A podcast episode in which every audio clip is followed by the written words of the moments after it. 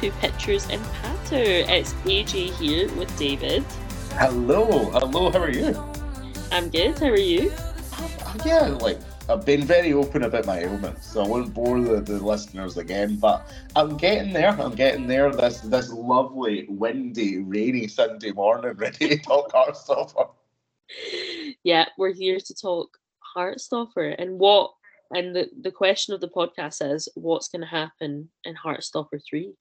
Mm, yeah, yeah. Looking forward to it. I'm, uh, listen, I w- would spoil anything, but I think I'm looking forward to it now, having just finished the tail end of season two than I was before. That's Yeah. that. That's where I stand. Yeah. So before we talk Heartstopper 3, let's talk about Heartstopper 1 and 2. Because David's just, well, you just finished your first watch of both, right? yeah, just finished my first watch of both. I think um, I'll, I'll, this this is a grower of a show. Is how I'd frame it because see when I was watching season one, right? I was rolling my eyes quite a bit sometimes. I was I was quite cynical. I'm not gonna lie to you, right? Uh-huh. And what I said to myself was, you need to remember that you're coming into this as a 27 year old man, right? Who has seen cushy Not made for romances before. Yeah. exactly. Um, but what I what I constantly told myself was, if I had seen this show when I was younger, I would have Mhm. absolutely loved it. Like Yeah. it ate it up and thought, oh my god, this is the best thing since sliced bread I feel seen. So from that perspective, season one especially, like I understood the good of the show, even if it wasn't clicking with me on every level. Mm. Having said that, season two ups the ante. Yeah. And now I am like completely all in with the show because I think my problem with it was the conflict in season one.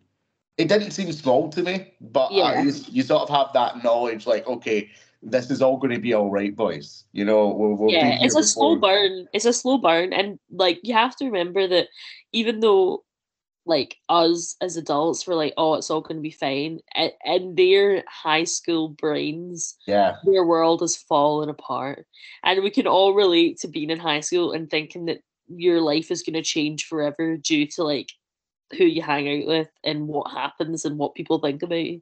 Oh, absolutely, absolutely, and I think that's that was something that I had to remind myself of. But what season two did well, it just ups the conflict on every Uh-huh. level, and not Yeah. just for Nick and Charlie, the central pair. Every every storyline has jeopardy in it. yeah, a hundred percent, and that that's that's what I bought into. And Yeah. so by the time we get to the last episode of season three, I'm like, there's so many storylines that I'm now completely tuned into. It's not just Nick and Charlie's. Will they? Won't they? Will Nick come out? Like, there's there's so much around it that now colours the show. And Mhm. yeah, I've went from this show is good but not for me to I can't wait to watch season three. That's the that's the journey I've been on.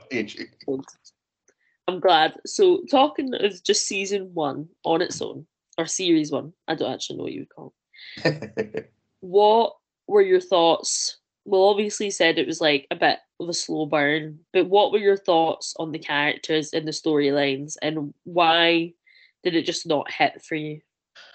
I think that here's here's the problem, right? The, the positives of it are, I think Kit Connor and Joe Locke have been perfectly cast Yeah, in these roles.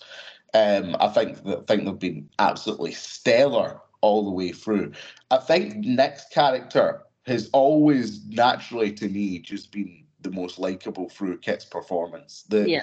the problem I think I had in season one with Charlie's character was that he was always portrayed as the victim, like and Uh-huh. always portrayed as, you know, someone who like couldn't stand up for himself and etc. yeah, And we needed that start to get to the progression we see with Charlie. I completely understand that. Um, but a part of me was just like, oh, like like frustrated with it, you know? yeah, Because I'm like, I hope this show isn't just like Nick has to stand up for Charlie like the full like the full series. Um, and also I think with the conflict, some of the characters around Nick and Charlie like really, really grated in me with their Uh-huh. reactions to it. And I I will not bash William Gao, the actor. Uh-huh. He is doing the job that has been given to him, AJ. But I want to make this crystal clear that Tao is a character who just annoys the shit out of me. See, Heather said the same thing, but I liked Tao because I think it was a very realistic representation of how you feel when your friend group is like starting to fall apart and like people are like getting boyfriends and girlfriends and you're just like raging about it. It's not just that. like, Yeah. you know what it is, right? And I'm seeing this as a guy on a film podcast. It's like everyone's like, "Oh, you're into like weird indie films," and he keeps talking about Donnie fucking Darko. So that's Yeah. that's prime one for me. Like that's where I was all I was all out. But I do think his reactions like are always at the extreme end. Yeah. He's very scale. emotional character.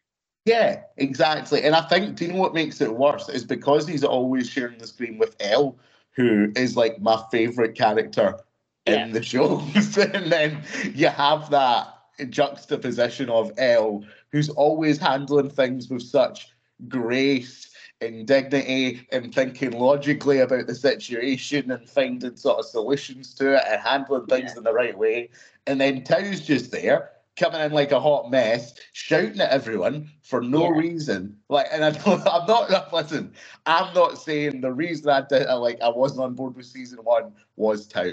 I'm not putting it all on the one supporting character. What I am saying is, I think he was indicative of not being able to tune into that high school mindset and that high school Yeah, because he's very like hot headed, like wears his heart on his sleeve, says what he thinks. Whereas I think Elle, like you said, is like is a more considering person. But I guess that also is more like showing of their personalities. Whereas Tao's like very much you get what you get. you the friends you don't. Like yeah. whereas Elle is is got is like got layers. Yeah, yeah, hundred percent. I think Yasmin Finney's performance is uh, Uh huh. is, is outstanding, and she has a brilliant career ahead of her. And I just want to say that she was also outstanding in that Doctor Who special um, as Mhm. well. Uh, I've you watched it. that yet? I've not seen it yet. No. Oh my god! Like I didn't think I'd get back on board with Doctor Who. Not to not to sidetrack this, but I am I'm going to watch Ncuti's uh, season now. Yeah, me too. I've not watched Doctor Who in a long time, but we I used to literally be obsessed with it, like count up the days till the next episode. Like I loved Doctor Who and I loved Sarah Jane Adventures, and I feel like I'm so excited for this new one. Anyway, I'll, I've back. I've, I've sidetracked you here. I'll let you, I'll Yeah. let you get us back. So back to Heartstopper. So yeah, Tao is your least favorite character. Is that what you're saying? Yeah, quite easily. apart from right, apart Mine is obviously Ben. Uh, yeah, apart from Ben Hope, like yeah ben is just criminal but also like you like i don't like obviously don't see his side but i can see him being a real person like do you know what i mean like yeah, his actions and his character is not unthinkable in a british high school do you know what i mean no, a hundred. I think that's the strength of the character. Like, the best villains are the ones you understand their motivations. yeah like that's- he's like self-hating like doesn't know what to do like to be honest like obviously as nick and charlie get together and nick like struggles with coming out like going in more to the second series you start to see the path like nick like the path that you can go down if you're like and ben's just the other option. Do you know what i mean? Like he's decided that he doesn't want to come out but now he's just like into internalized all these like hateful thoughts about himself and being gay and it's made him a nasty person whereas i feel like nick can't really go that way because he's too nice but also everyone around him is much more accepting than you would think probably in ben's life yeah, and it come listen, and it comes down to sort of circumstance with it. I think. yeah like it's a very real portrayal of coming out that sometimes people are under the circumstances that there's a lot of self-loathing that's involved in Yeah. that process. I think what this show does very well is that you can't make excuses for turning your self-loathing into someone else's pain though. You know? and Yeah. that's that's the villainy of, of Ben Hope is that he's he's let himself spiral so far and caused so much damage to to sort of Charlie's life by the point that we come in that redemption, as far as Charlie's concerned, is impossible. Like for him. But by the time we leave Ben Hope in season two, because I don't think he's actually coming back for the third season, es- No, especially the regular. Yeah. Um, by the time we leave Ben, we have that wonderful shot of like the flood or the rainbow flood coming out of the art exhibit Yeah. and him turning away like just before it reaches him, Yeah. you know? And Charlie's line, I hope you become a better person, but I do not want to be there to see it.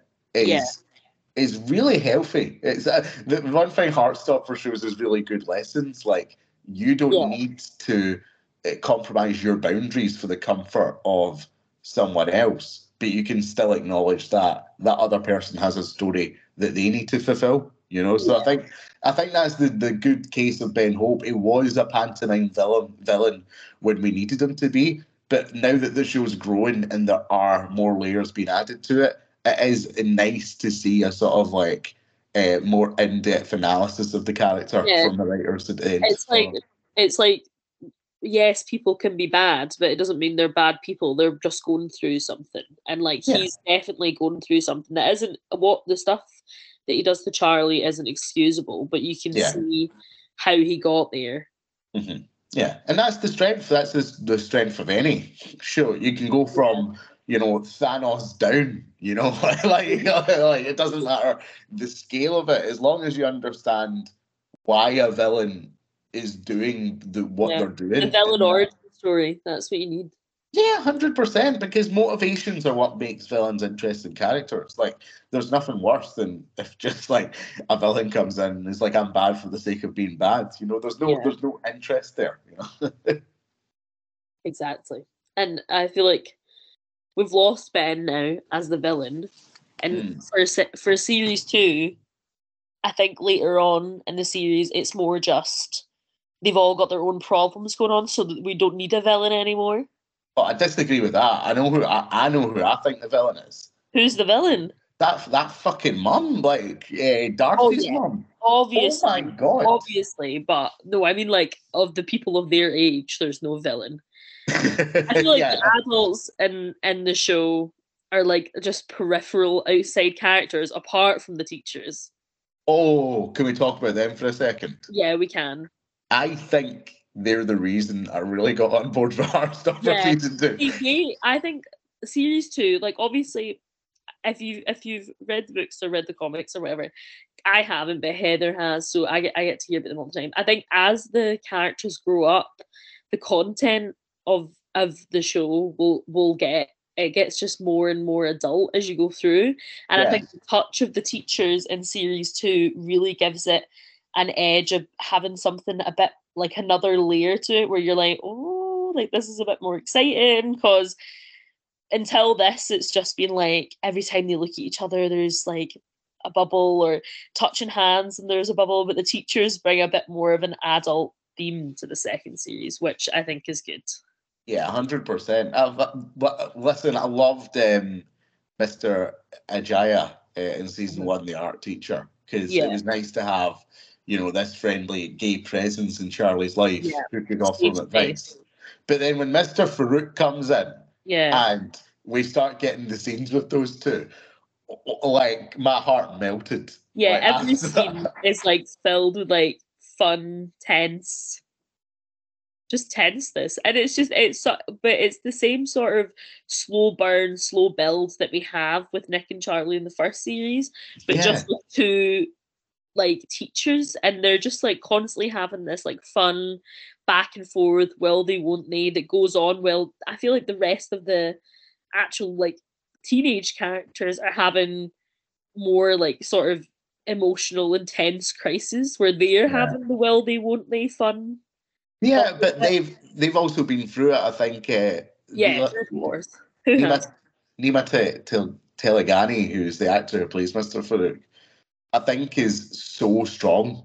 Like Yeah. coming in season because he comes in like again caricature you kind of would expect it from season one, perhaps. Yeah. But the see when he has the scenes, like when they're just talking one on one and Uh-huh. being quite tender, there's a major implied history with the character. Yeah. he gets across just with a couple of looks and a couple of lines. Like Yeah. you know the story of where that character's been almost Yeah. already to get to that point. And I think that one of the strengths of this show, like it's extremely well made, extremely well shot, and all that jazz, right? But they have the actors in this show Yeah. really bring it and elevate the material they're given. That's just one example. But I remember watching him like it's hard to get impressed like as you get older with acting because it's like you're seeing so much of it. That, that makes sense. But Yeah. I sat there thinking like, mate, you're really good for like this job. Yeah. Because there is like like those moments where they're just literally sitting talking. Like it's literally the acting and the way that we portray the script that brings the sort of tense and like the depth to the conversation. And Yeah. I think that they do it really well. And just the eye contact that they have is really the chemistry between the two of them. yeah, really good chemistry, really good cat. Like, Yeah. More of them in season three, please. That's all. Yeah, I, I know that that's our that's our first thing for what's going to happen in season three. I need more of them. Yeah, yeah. I need. I also need to see the other half for the the PE teacher as well because she's great. So Yeah, yeah, and I also think it's so good to have these like older like representations of queer characters in the show because I think it's so easy to be like, oh, these are all like young teenagers and they don't know what they're doing, but then they've got these sort of people around them that's like affirming them. yeah, yeah, absolutely role models. Exactly. The role models. Now, talking about season two, how do you feel in season two about Tao? Since in season one you found him extremely annoying, what about in season two? He grows. Um, Yeah. he does. He does have that growth. I'm glad that. Well, he's still the the first. It's a season of two halves for Tao because the first half of the season where he's like, "Oh my God, me and Elle are going out. Like we should just stay friends." No, our friendship means too much to me. I was like. "Please, please shut up." Like, Yeah, please, please shut up. like I'd had enough of that. However, like I'm, I'm glad that we've finally seen Tao at the end of his growth in this arc because he, he he deals with his feelings for Elle leaving. He's like, I understand how I'm feeling. He tells Nick why he thinks he feels this way with his dad's death and stuff like that. And Yeah. really comes to terms with this this issue he has about people leaving him uh, in his life. So by the time Yeah. Elle tells him at the dance, I'm leaving to London, whereas season one Tao would be like, "Ah, that's so selfish. I can't Yeah. believe people are leaving me. Now he's like, I know. And he's had Yeah. that acceptance of it. So yeah, uh, Tao is a character who I'm, I'm now more on board with than ever, AJ. Yeah, if that's if that's what you want to hear. that is what I want to hear. And how do you feel about their relationship? Do you think they're well suited? Are you happy that they're that they're starting to get together I think they're well they're well suited for the time. I for the time? I don't I don't know where the story goes. Like you haven't read the comics. Uh-huh. I, I don't know if Ellen Tower sort of endgame uh, in the situation because You want them to be. part of me says no because part of me wants Elle to sort of ride off into the sunset Yeah. and almost, almost like a butterfly from the cocoon go from because this has been like the fri their friendship group is clearly like brilliant like Uh-huh. and a real sort of safe space for all involved. But if I was going down to London with like Eh, this amazing art college and stuff like that, and all the opportunities and the people she's going to meet there, part of me just like like again coming at it from where I am now in life, I'm like just go and go and thrive and go and pro- prosper, you know, Yeah. and don't don't let any sort of teen romance hold you back from that. you know? Yes. So in season three, you sort of think that Elle's going to go off to London, and then they're going to do this sort of long distance, difficult thing where there's like distance and gap between them because Elle's enjoying this like new fun life, meeting all these people, and Tao is just stuck Long distance never Yeah. works. Yeah, long Yeah. distance never works. The thing is, I'll say this: I don't know how long the show can hold on to Yasmin Finney. All of these actors, I think they'll have a, have a trouble with going forward because they're all going to get snatched up in places. But Yasmin Yeah. Finney, especially, I think, uh, has star written all over her. Like for Yeah. me personally, she just. So I agree. I think like maybe season three might might be her last. It should be because you look at Elle's story and it's like what you're saying. If they try the long distance thing, I think that that offers closure to the fans who would like to see Yeah. Elle and Poe together, and it explains why not. But realistically, where does Elle go from there? Do we do we get Elle in London? You know, just with our own stories, which I wouldn't be averse to Yeah. you know but it would just mean that it becomes heartstopper and then here's the Elle side missions Yeah, well, I think from what I know, I think like the next book and series deals with that everyone is about to start applying and going to uni and leaving and going to college, and it's all about the separating of your Yeah. high school clique. So I think there will be a lot of that, and it's like, is that where it ends, or will we get sort of? I don't know if it then starts to divide up into we're following Elle on her journey, we're following everyone on their journey, like finding their own in uni, or does it then just sort of disperse and we stay on Nick and Charlie and their universe? yeah yeah it's tough i think um like the, what i don't want it to do and this is a much better show don't get me wrong i don't want it to become what glee became and that Uh, yeah. all the when all the cat when all the initial cast for that And this is a much better show. It is a much better show. Like, I, Yeah. I want to make that crystal clear. Um, but when all the characters left Glee at the end of season three, the show really struggled to find its identity after that. Yeah, but And- also see when that happened, I own like see when we were jumping between all the different stories, I only wanted to be in was it New York with Rachel and Kurt and Santana. Santana. I only wanted to be in that storyline, and then it kept on jumping back to the school, and I was like, no, Well, I want to do it. Yeah, Yeah, and then like because what I don't want is like, oh, we get the Heartstopper, the next generation of kids. yeah, because we've seen that, and I'm, happy to be proven wrong as always, but we've seen that doesn't work uh, just from our prior experience with that show. I think eh, to answer your question, going forward, should season three be the end of it? One thing that I like about, and we've talked about this in the podcast recently with Only Murders in the Building, one thing I like about UK TV is that we know to end things when they're good. yeah. know? We'll drag on for a thousand seasons. Yeah, Yeah, exactly. We know, like you know, cut like cut and run while you're ahead.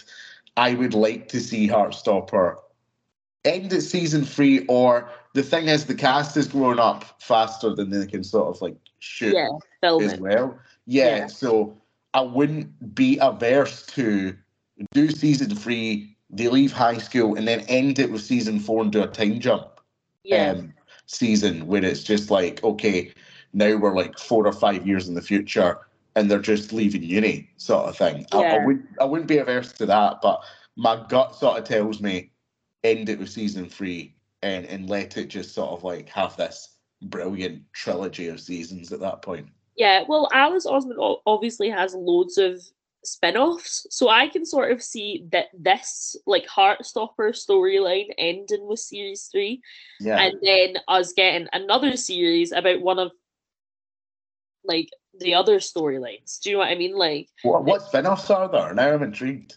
what?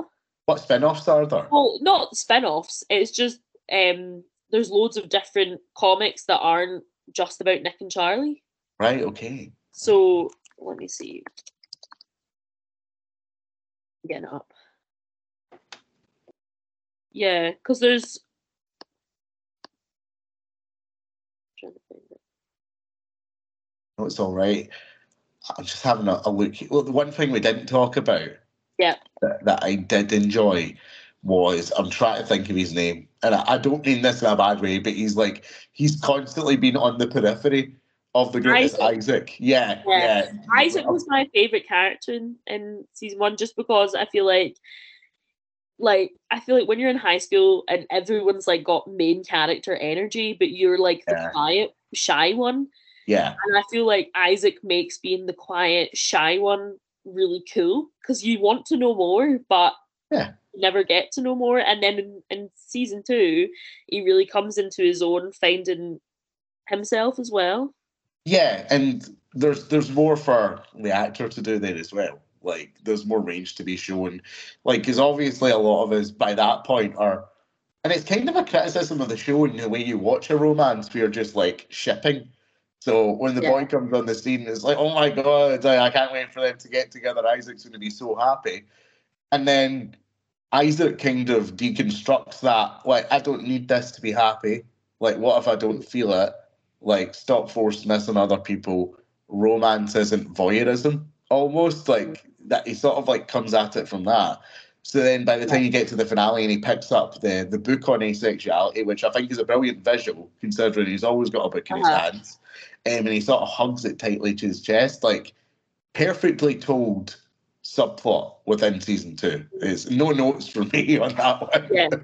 I think it's a great one, and it's got lots of like nuance I think is important because I feel like, yeah, I feel like as an audience, you're just like, oh, everyone should just get together, but then you need to be like, no, like that's not. Some people don't want that, and we just can't just ship everyone together at all times. Do you know what I mean? Like, yeah.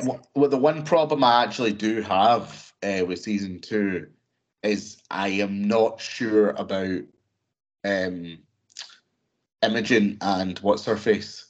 Um, oh, I can't remember her name.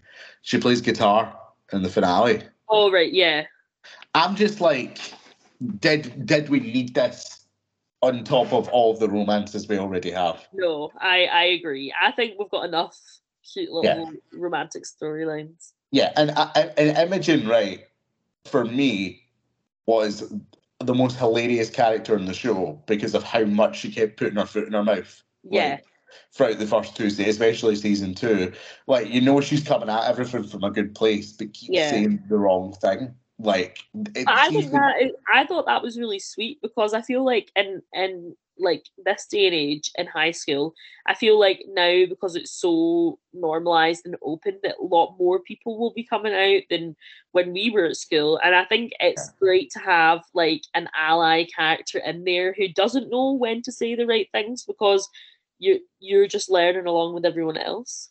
Yeah, hundred percent. But it was still hilarious. Like, Yeah, it's still hilarious. like, when she was like, just some "Oh, standout um, standout cameos in this. Like Olivia Colman is fucking insane in this. I, I think most of the budget must have gone on her, but she all of her moments are hilarious. yeah," and I think the, the thing with Olivia Colman was like season one, some scenes in season two, you could say, "Oh, she's kind of casting her check because she's just there to be Olivia Colman and she's Yeah. the mum and she's sweet."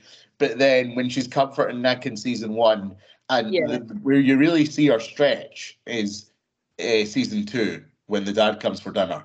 Yeah, because she plays that from the moment you see her on screen. She's Yeah. cooking. She's clearly uncomfortable from being there, and yeah, like again, like Yeah. when you can get Olivia Colman in your show, and the fact that at this point in her career she's still willing to take on these sort of like but she said that she she did it because she loves the story so much.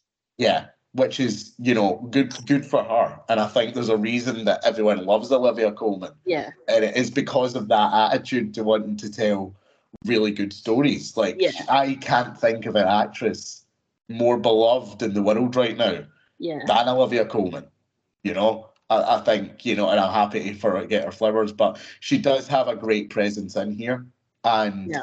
it really. I also think it speaks to Kit Connor's talent that he, from season one onwards, has never looked out of place acting in a scene with oh, the Oh, yeah, Oscar winner that is? Olivia Colman. You know, yeah.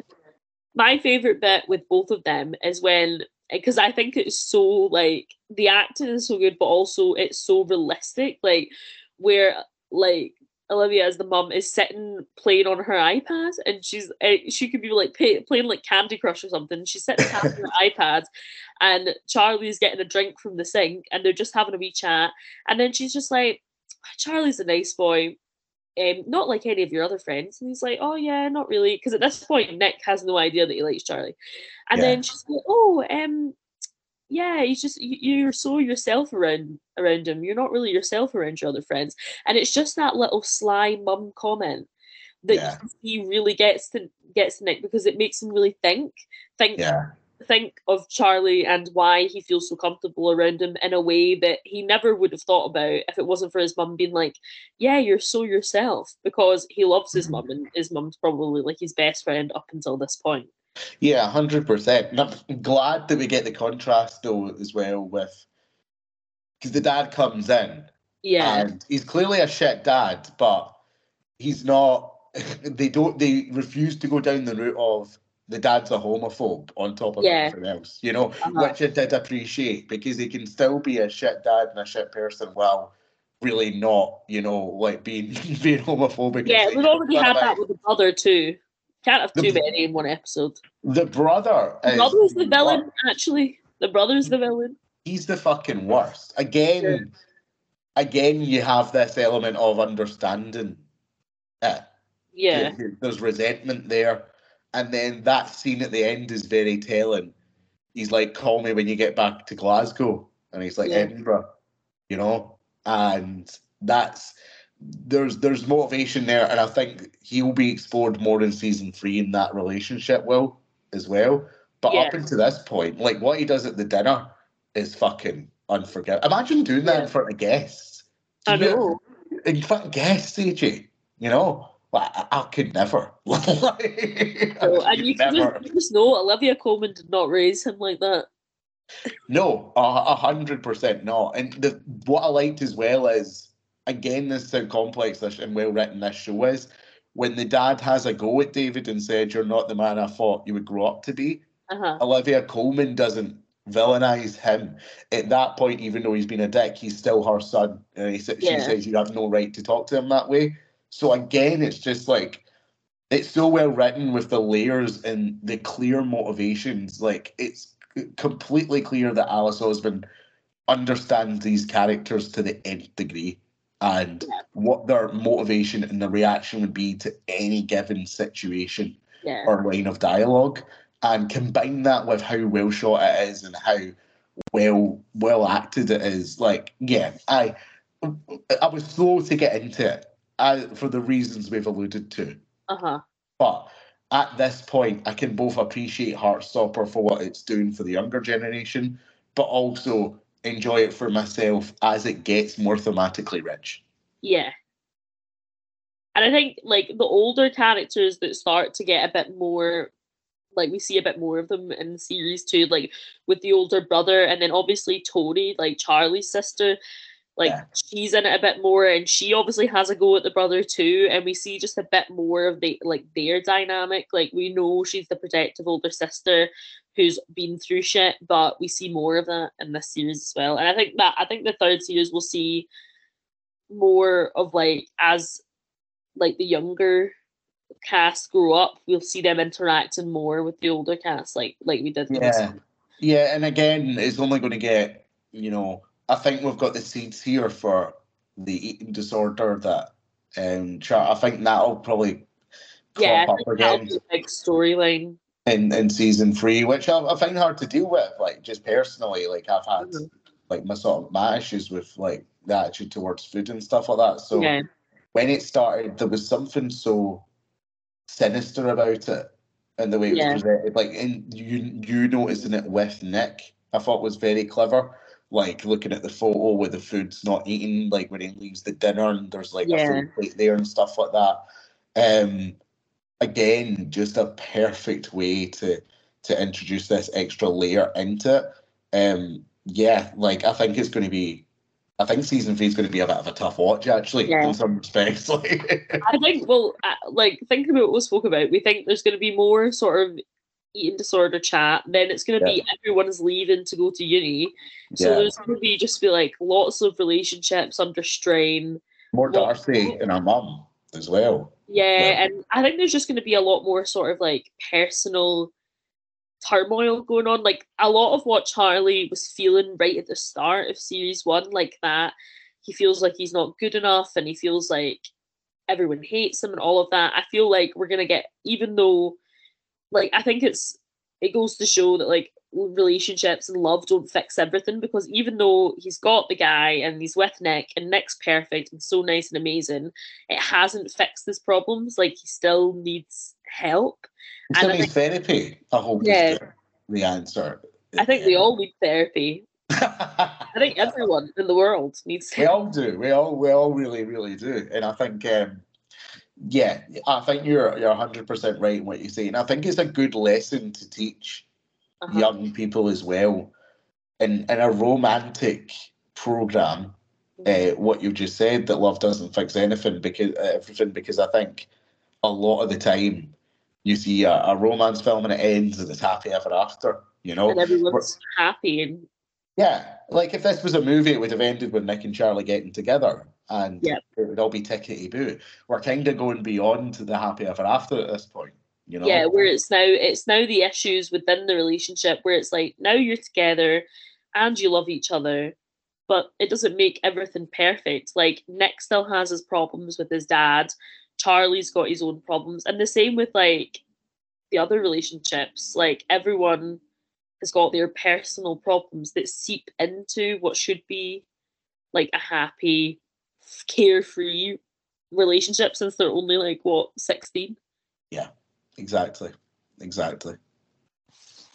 Yeah, and I think Tara and Darcy as well, like their storyline in this second series was it was good to see more from them because in the first first one I feel like they're like even though they've got their sort of coming out bit, they seem as a couple really like strong and happy and like yeah and Darcy's like obviously really proud and then we start unpeeling those layers of she is really comfortable with her sexuality but it's causing problems at home and it just shows that like nobody has it all like mm-hmm.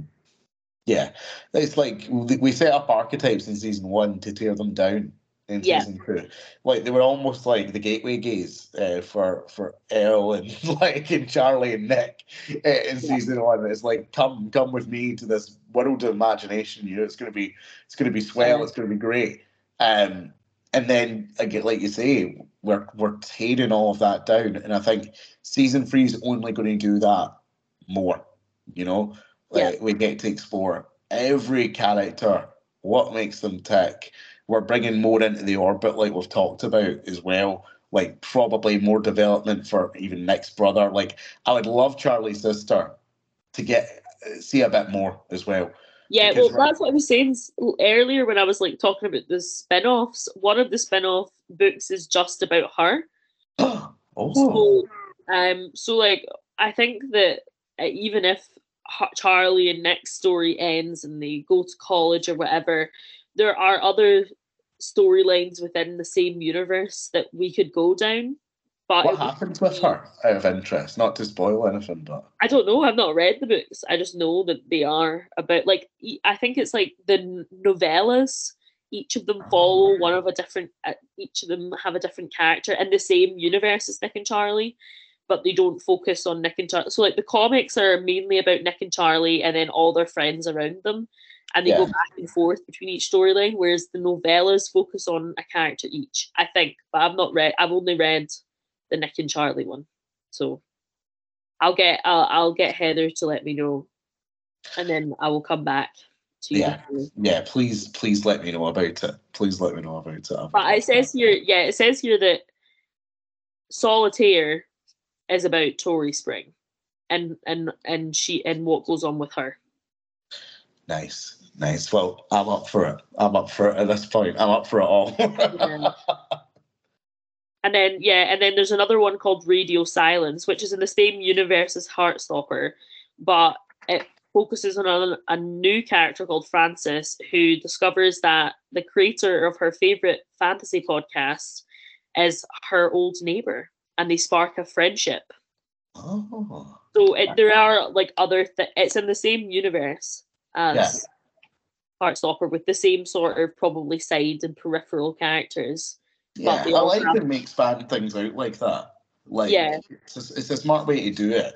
Like, I think even if you just have like one or two characters cross over and things, yeah. like, you know, it's it's always fun. You know, it's also, yeah, it's also very true to how what Heartstopper started as, which is a comic. Hmm. And the comic has loads of characters that have their own sort of side missions, and they all Yeah. just sort of start to fan out into this universe that they've created. And that sort of brings me on to my thing where my, my only question I haven't asked you is how do you, what do you feel about the style of the program? oh, brilliant! like it's, it's shot very much like a comic and obviously it, we've got the addition of the sort of animated elements that Yeah. sort of show what how characters are feeling it's like show and tell sort of how characters are feeling at the time even though you could probably tell without the leaves and the rainbows and the little sparkles but Yeah. it adds that fun element to it i think it's such a powerful visual. It, it just Yeah. is another storytelling tool in the arsenal. Like we get the sparks when they're nearly touching. Like it's like even like the the cloud of smoke uh, when Darcy goes home. Like Yeah. we see that before we see anything about her home life. So it tells Yeah. you tells you all you need to know. Like Exactly. I, I think it's brilliant, and it, again, it just play, pays testament to like you're saying what it started as. So it makes sense in that way. It's not just a random choice that creatively they've made. Um, yeah, not nothing much more to add apart from what you said. Other to say, I'm it just adds a little bit something special to it as well It's unique, yeah. It's unique to the show. Well, I think that's us covered everything. We've covered our predictions. Yeah, yeah. I think yeah. But have you got who? Who would just a question for you? Uh huh. Is there is there a guest actor that you would like to see pop up in Heartstopper? I guess actor. Yeah, by the time it ends. Because I would like if we are going to get like an art student Uh huh. for for Elle, like I would love to see like a a Ncuti Gatwa. Well, yeah, that's that was what I was going to say. But I think Ugatwa would come in as a teacher, not an Yeah. artist. Yeah, Oh yeah, a hundred like an percent. art teacher, like a really cool art teacher. Yeah, Oh. give me give me Ncuti Gatwa or or Britain's Eurovision representative. Have you seen this? No, Ollie Alexander is doing Eurovision next year. oh yeah, yeah. I thought were they not meant to do Eurovision this year? Eh, no, look, because it was that um, what was her face who did it? I can't remember her name. I think I think the name's been in the running for a while. Yeah. This is they've announced it yesterday that that's the it's going to be Ollie Alexander who's uh, Nice. Yeah. Send, send Ollie to Heartstopper as well. That's what I'm saying. throw in, throw in an American. Let's get Elliot Page on it or something. Oh yeah. Oh yeah. Uh, Elliot Page would be great for this. That's a that's Yeah. a really good shout. Elliot really Page is like a as like the head teacher of the art school or something. Yeah. God, yeah, Elliot Page. I'm rooting for that now, actually. now you've, Yeah. you've actually completely won me over with that one. Or like Mae Martin or something. Yeah, a few good choices. I just think it, it's interesting because we've had big name stars in it already. Yeah. You know, uh, like oh, I've got Stephen Fry uh, as well. Yeah. Uh, so might as well throw another one in there. So anyway, that is all for this week. Thank you so much for tuning in. Thank you, David, for talking Heartstopper with me. Oh, it's a pleasure. I, I, I love when I get to not host as well. It's always a treat. So thank you, AJ. Just to, just shoot the wind. Yeah, yeah, Yeah. It means that because you can it, you can only offer so many opinions as hosts. I find you know what I mean. So it just Yeah. lets me go on longer. Yeah, Heartstopper is a wholesome, fun one to do on this cold, rainy Sunday morning. Yeah, Um, yeah, yeah, I've got so many hopes for se- season three. I think Heartstopper five, the comics just came out this month, um, so I think that would make part of series four if it did happen because I think series three is going to be four, like three and four mixed together. right. Okay. So but we're getting series three in May, so still got a wee while to wait. Well, we'll talk about it then after it comes out. We'll talk about it then, and we'll see if any of our predictions came true. Fingers crossed. Yeah. Anyway, that's it from us. Bye. Yeah.